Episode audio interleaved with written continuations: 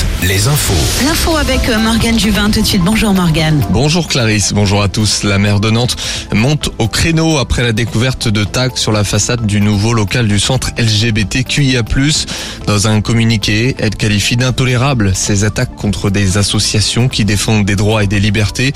L'ancien QG de l'association avait été également visé à de nombreuses reprises. Une plainte a été déposée. Ce fait divers sur la base nasale navale de Brest. Une femme d'une vingtaine d'années a été retrouvée sans vie hier soir, 24 heures après le signalement de sa disparition. La jeune femme aurait chuté depuis les jardins de la préfecture maritime.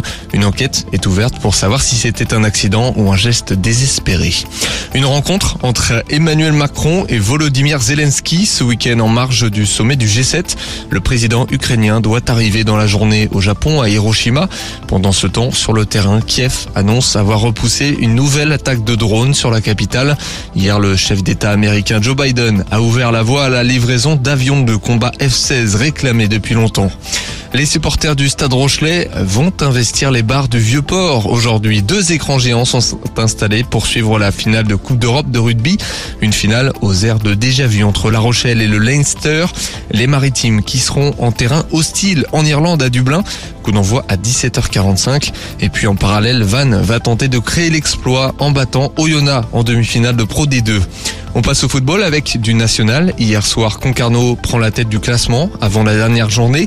Succès contre euh, comme Saint-Brieuc qui sera relégué la saison prochaine.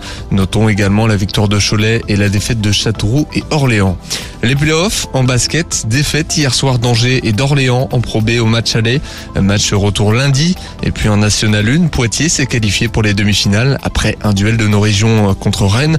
Prochaine étape, Andrézieux. Allez, le retour des hits avec Clarisse. L'info revient à 9h sur Alouette.